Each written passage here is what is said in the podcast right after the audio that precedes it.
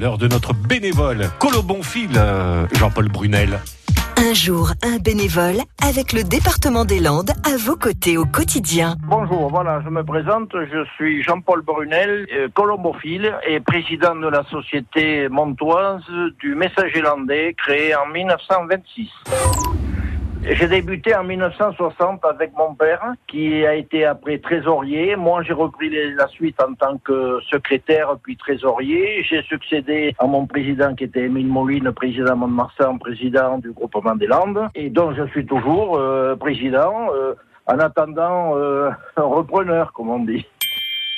Mais ça prend du temps, étant donné que maintenant je suis à la retraite. Bon, disons que je peux m'en occuper un peu plus. Mais avant, bon, j'étais euh, commerçant en centre-ville, je m'occupais d'associations euh, de commerçants euh, qui me prenaient encore plus de temps que les pigeons. Ah bien à la maison, j'en ai 95 actuellement, puisqu'on fait des, concours avec les autres sociétés de landaises ou même girondines.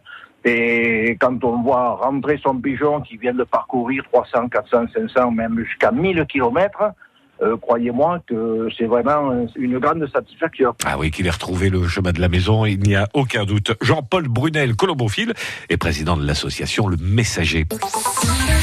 À réécouter et à podcaster sur l'appli France Bleu.